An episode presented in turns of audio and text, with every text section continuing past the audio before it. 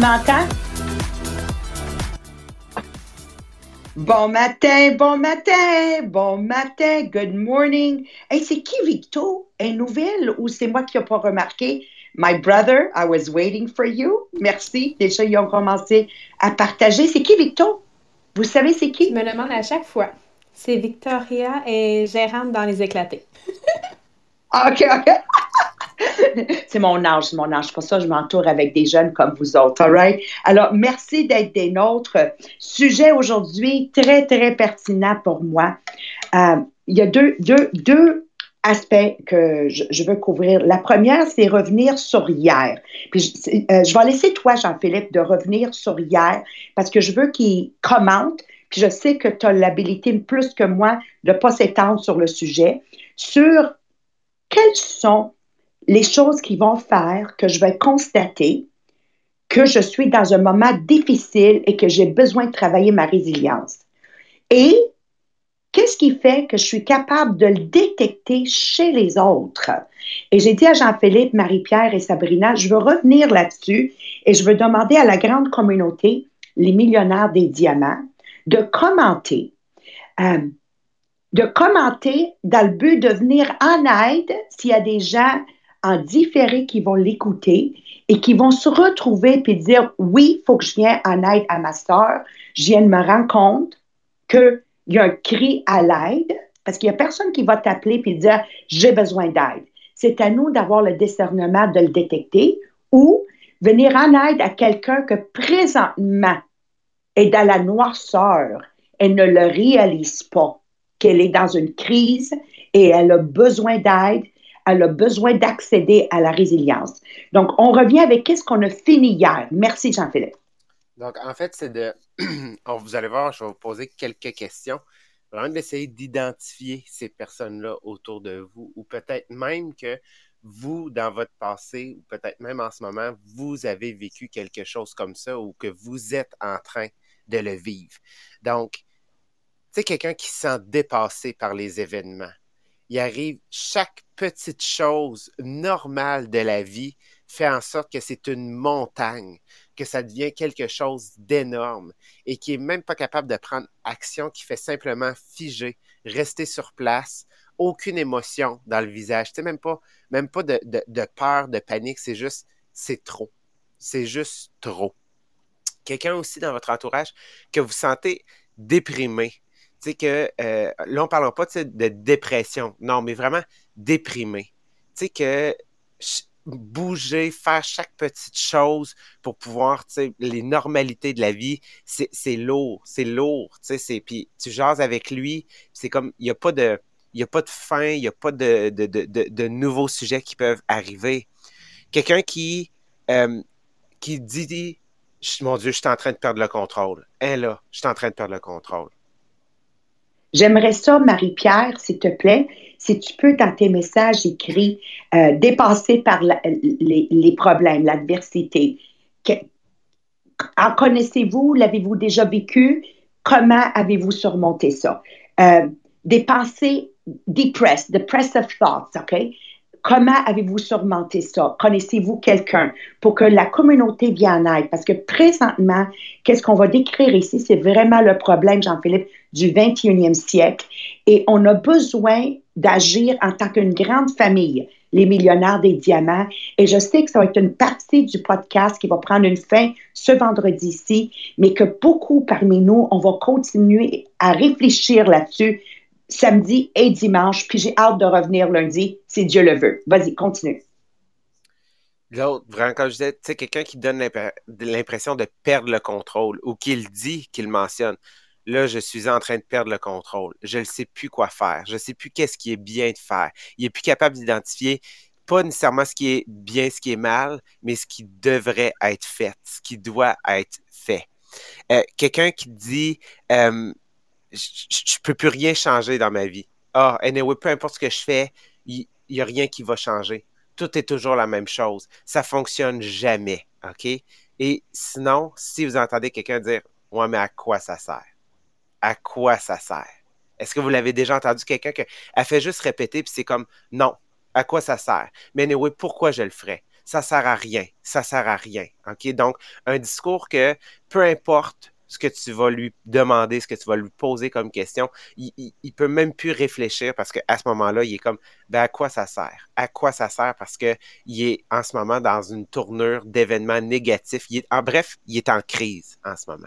Quand tu as quelqu'un, tu sais, dans ces différentes catégories-là, dépassé par les événements, déprimé, pensée dépressive, impression de perdre le contrôle, qui peut plus rien changer dans sa vie ou qui a une pensée comme à quoi ça sert, c'est un signe c'est un signe que si peut-être toi, tu étais dans le passé et peut-être que tu as quelqu'un dans ton entourage, moi, ce que je veux que tu te demandes, c'est quand tu étais à ce moment-là, si tu l'as déjà été, ou en ce moment, si tu penses à quelqu'un, qu'est-ce que tu peux faire pour cette personne-là ou qu'est-ce qu'une personne extérieure a fait pour toi dans ce moment-là?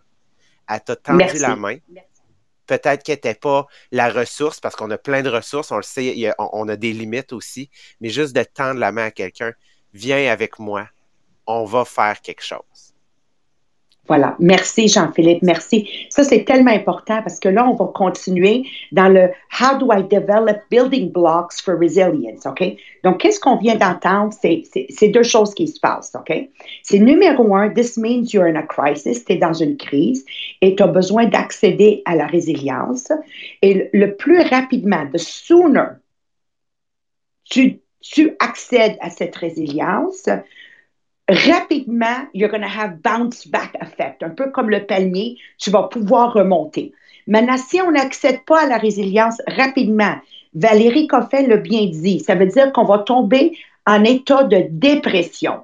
Et là, on a besoin d'aide euh, professionnelle, des fois des médicaments pour pouvoir s'en sortir. Mais qu'est-ce qui est le fun dans ce chapitre ici euh, de notre podcast, c'est que d'être conscient des des choses qu'on peut dire ou qu'on peut voir devant nous, si on est alerte, on a l'habilité de, de discernement aujourd'hui, dans le moment présent, je peux accéder à ma résilience dans des moments de, de crise comme ça, pour pas tomber plus profond. Donc, voici cinq façons de développer notre résilience.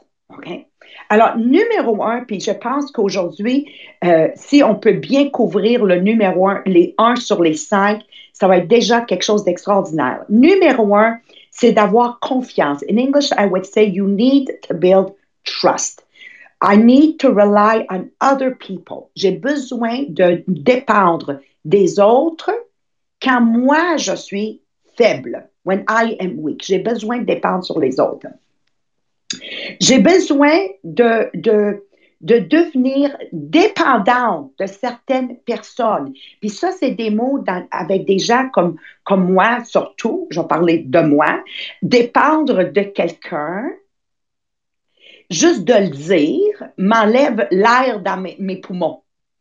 Tu vois, je me souviens quand, quand, quand j'étais jeune, puis c'était moi en charge de faire le ménage chez maman et papa, euh, Combien de fois j'ai tassé Patricia et Dominique parce que c'était juste moi à qui je pouvais faire confiance pour faire le ménage comme il faut. Donc, trop souvent, j'avais plus de temps pour faire autre chose, comme peut-être mes devoirs à l'école. Plus tard, je continue à, à, traîner ce manque de confiance dans les autres, en me croyant que c'était juste moi la meilleure et j'accède à mon MLM. Et pendant les deux premières années, j'ai fait des semaines de 100 heures et plus parce que c'est pas vrai que j'allais donner une de mes présentations à un membre de mon équipe parce qu'il n'allait pas être aussi bon que moi. Donc ça, ça m'a empêché d'accéder à mes revenus dans les six chiffres, mon incapacité de déléguer et de comprendre qu'il y avait d'autres personnes qui allaient pas le faire comme moi mais qui allait quand même le faire. Puis un jour, ma mère m'a amené, euh, on faisait des livraisons ensemble, puis elle a arrêté devant un cimetière à Châteauguay, puis elle a dit, regarde Maria, combien de personnes sont mortes et la vie pourtant a continué à tourner.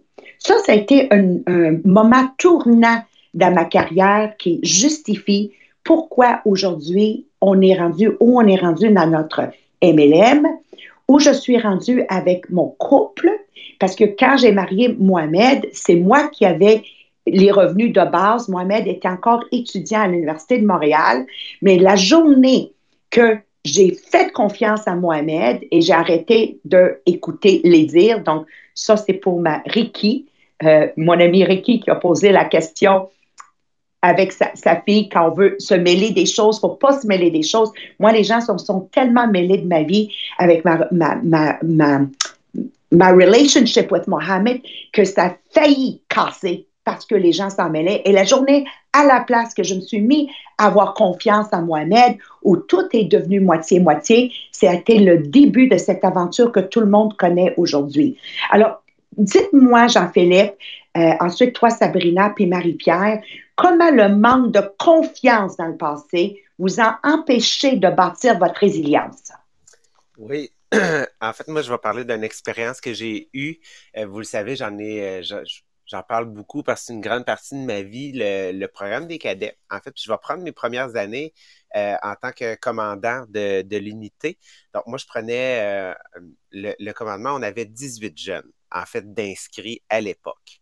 Et dans la première année, euh, j'avais quoi, mon Dieu, 23 ans quand j'ai pris le commandement. Fait un petit jeune motivé. Effectivement, moi aussi, je voulais tout faire parce que dans ma tête, j'étais J'étais la personne indispensable, j'étais le meilleur pour tout faire.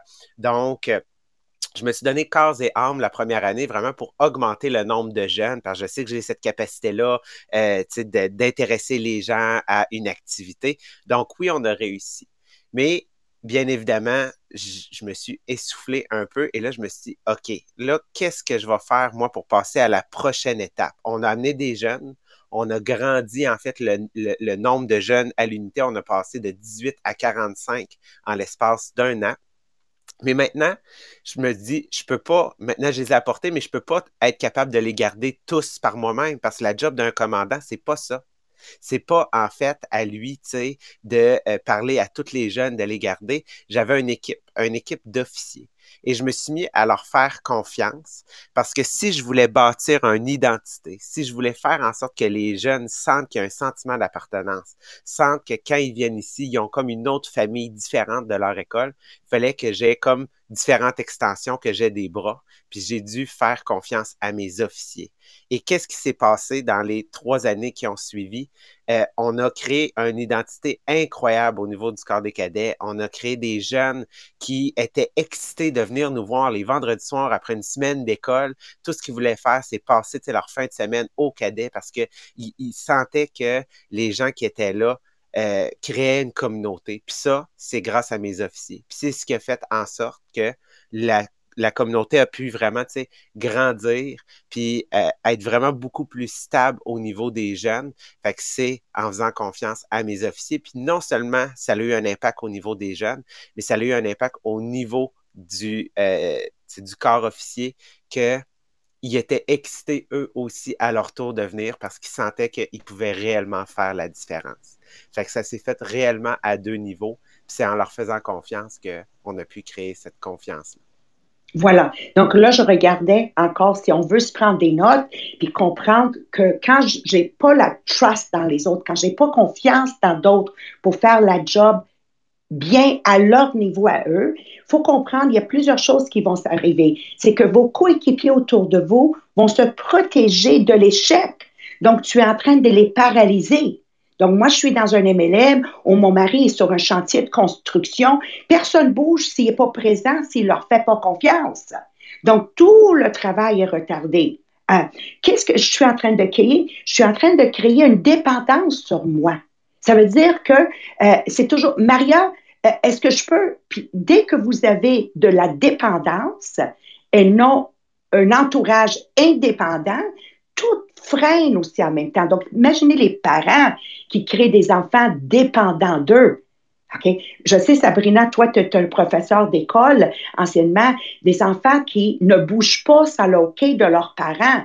Qu'est-ce que ça peut créer? Peux-tu nous donner un exemple, Sabrina?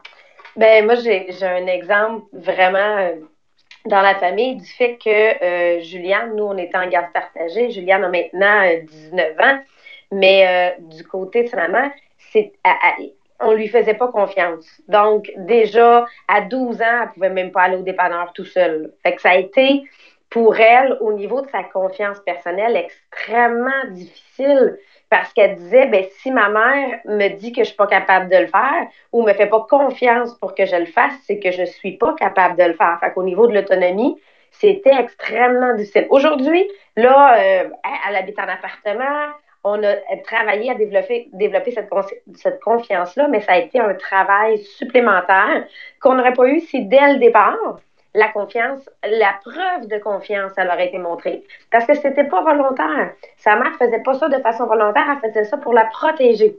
Mais en réalité, la façon que Juliane l'interprétait, c'est si ma mère me fait pas confiance pour ça, c'est qu'elle me sent pas capable de.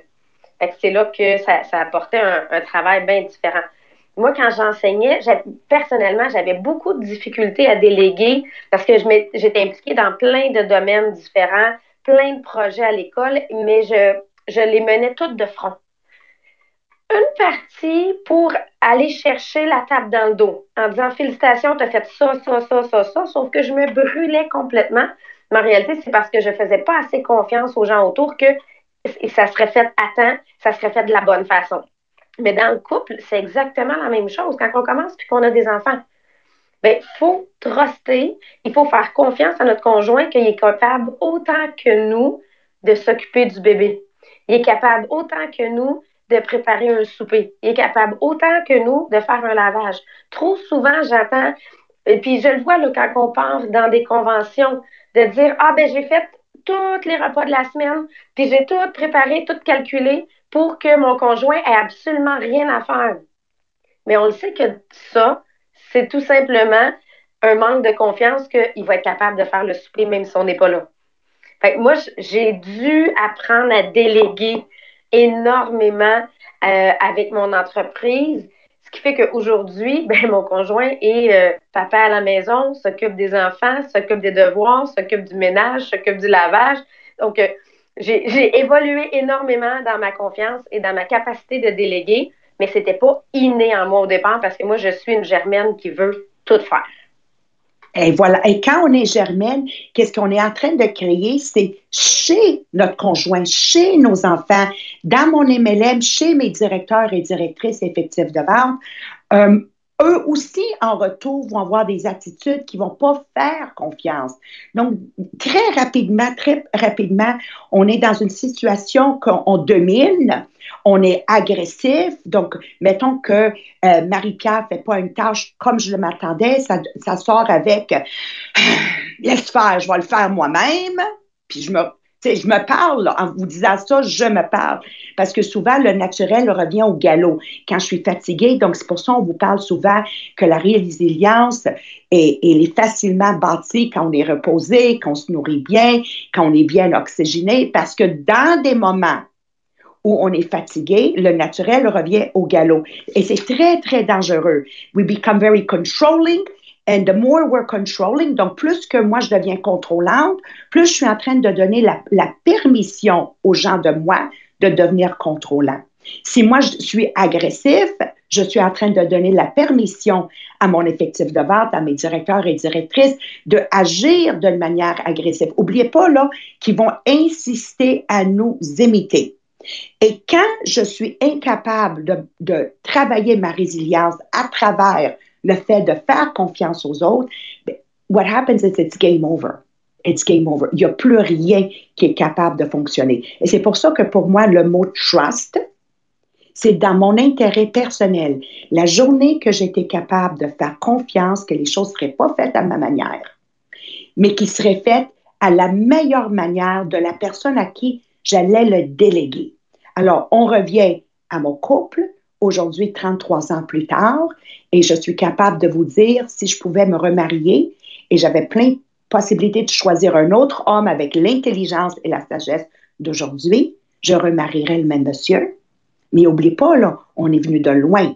Je suis capable de dire aujourd'hui de laisser mes enfants prendre leurs propres décisions, même si je n'étais pas d'accord avec. Fait que j'ai des enfants aujourd'hui qui se réalisent, right? Le fait que j'ai été capable aujourd'hui de déléguer 90% et plus de les formations, de les conférences, de les appels Zoom, des entraînements, fait qu'aujourd'hui, j'ai une organisation qui est reconnue parmi les 10 meilleures au monde jamais que ça, ça aurait pu être réalisable si, dans ma tête, j'étais la seule personne qui était la meilleure à faire quelque chose. Marie-Pierre, un, exemple banal, parce que là, on parle de grandes choses, mais aussi au niveau des choses les plus simples. Comment le fait d'avoir finalement fait confiance t'a permis à toi à devenir un plus grand leader dans ton domaine?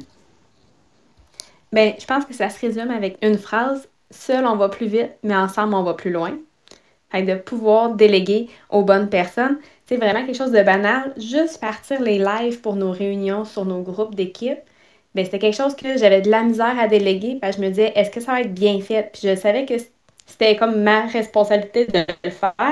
Je me disais, si je le délègue, puis ça ne sera pas fait, bien, ça va être moi la responsable, c'est pas celle à qui je l'ai demandé. Parce qu'on le sait, quand on délègue quelque chose, on est quand même responsable de comment on le délègue. Mais j'ai appris comment déléguer pour m'assurer. Fait que j'ai dû travailler sur moi, sur ma façon de m'exprimer pour être sûr que ça soit fait selon mes critères à moi, que je sais que ça va être bien fait. Et merci à Marie-Ève Brodeur. Je sais qu'elle écoute toujours les podcasts. Fait que merci. As été d'une grande aide et à chaque semaine, c'est tellement quelque chose qui me permet de pouvoir faire plus d'autres choses pour l'organisation, ce qui fait que le meeting est encore plus wow parce qu'on est plus de tête à travailler ensemble. Et voilà, merci, merci Marie-Pierre. Et beaucoup de fois, je me fais dire encore aujourd'hui, quand quelqu'un est dans mon bureau, il travaille avec moi dans mon bureau, et admettons que je, vais déléguer une formation à Sabrina, exemple, OK? Et, et là, Sylvain est en train de m'écouter tout le temps que je passe pour coacher, guider, tweaker l'individu qui va donner la formation. Je sais souvent le monde me dit, ben autant que tu prends pour former quelqu'un d'autre, pourquoi tu le fais pas toi-même? Et là souvent l'erreur. Donc je, je, je veux terminer ce sujet sur faire confiance, OK? As a class act, I have this opportunity to show, give and teach trust. J'ai une opportunité incroyable de démontrer, de donner et d'enseigner la confiance. Et ça, je commence avec moi-même. Est-ce que je suis une personne que tu peux how do I say reliable? Am I reliable en français?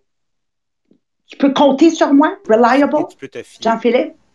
OK. Est-ce que je suis une personne fiable? Est-ce que je suis une personne fiable? Fiable? Est-ce que je suis une personne à l'heure? Parce que n'oubliez pas, être en retard, c'est la plus grande forme d'arrogance tous les jeunes que vous écoutez ce podcast, be on time for heaven's sake. Soyez à l'heure et arrêtez de vous justifier derrière le trafic. Si vous écoutez le pré-podcast, on a You know, je me suis défoulée un petit peu, là. Mais dites-vous, là, il y a d'autres gens qui arrivent de où tu arrives dans la ville de Montréal et ils étaient à l'heure. Alors, si tu es en retard, aie au moins l'humilité de dire je m'excuse, j'ai mal géré mon temps. C'est pas la fin du monde si tu t'excuses et tu le fais avec classe, OK? Be respectful of each individual. Respecter les gens où ils sont rendus. Je dis toujours, je vais te respecter où tu es, mais il faut pas que je m'abaisse pour te mettre à l'aise. Does that make sense, Jean-Philippe, la manière que je l'ai dit? OK? Donc, I will respect ta vitesse, mais je ne vais pas Je vais rajouter parce qu'on en a parlé euh, dans les questions, selon dit, c'est est-ce que je respecte mes limites? C'était la question numéro 9, dans le sens de est-ce que la relation que j'ai, le respect que j'ai pour toi, c'est ça va dans les deux sens, mais est-ce que moi je sais à quel point je veux qu'on ait du respect ensemble? C'est quoi mes limites en fait que je vais m'imposer dans cette relation-là pour qu'on développe notre confiance ensemble, qu'on soit capable aussi les deux ensemble de progresser. Merci, merci. Puis n'oubliez pas que la conférence du 18 avril, on va travailler beaucoup, beaucoup ce sujet de résilience parce que sans résilience, on ne peut pas avancer. Parce qu'une fois qu'on a établi ce lien de confiance entre moi, Jean-Philippe, souvent mon frère Dominique, disait, euh, Maria, durant le podcast, pourquoi tu parles pas, un peu plus? Parce qu'on ne peut pas être toute chose aux gens. J'arrête jamais de dire à mes directeurs et directrices, je peux juste toucher 25% de mon audience. C'est tellement important de travailler à minimum des équipes de quatre et plus. Parce que, et c'est pas facile en passant, hein, parce que plus qu'on est à travailler ensemble, plus c'est difficile. Mais plus c'est difficile, plus c'est bon. Alors, c'est ça qu'il faut comprendre. Le succès n'est pas, là, je te vois rire, si tu dis quelque chose de croche, là, OK, il faut voir qu'est-ce qui se passe à travers notre YouTube. Mais c'est dans les choses qui demandent beaucoup d'efforts que les belles choses sont créées. So, once you're you have a trusting relationship, une fois qu'on a une relation de confiance, je peux maintenant développer d'autres habiletés chez moi, donc d'autres habiletés chez les autres. C'est là qu'on devient vraiment une personne inoubliable aux gens, aux yeux des gens qui nous regardent. So, the way to become trustworthy is by bringing trustworthiness to people in your life. Alors, partout dans ma vie, je travaille d'une façon de faire confiance. Puis je vais terminer avec ceci avant de vous laisser dans les mains de Sabrina qui va vous dire où aller chercher les liens. Hier, euh, je finalise avec ma fille Nadia. Je sentais qu'il y avait comme un manque de confiance au niveau d'acheter des rideaux dans son nouveau salon d'esthétique. Alors, pour inspirer de la confiance, je lui ai dit, jeudi, je suis libre, on va y aller ensemble. Donc, d'avoir le discernement de dire, OK, apprend trop long, l'individu à, à passer à l'action, c'est un signe quand on est dans le moment présent, on le détecte. Puis ma fille Nadia a besoin un peu plus d'assurance que je dois lui donner par rapport à Yasmine et Ahmed. Donc, je vais avec elle. Puis, quelle façon extraordinaire d'avoir enseigné à ma fille, à travers mes actions, de faire confiance. Alors, on arrive à, à la place de tissu et là, je me présente, je suis Maria, vous êtes Angela. Si jamais elle écoute le podcast, elle va voir comment elle a été une personne inoubliable pour moi et Nadia hier. J'ai dit, Angela, moi, je sais coudre un bouton, puis je sais coudre le bas d'un pantalon. Mais à part de ça, mes connaissances au niveau de la couture, ça s'arrête là.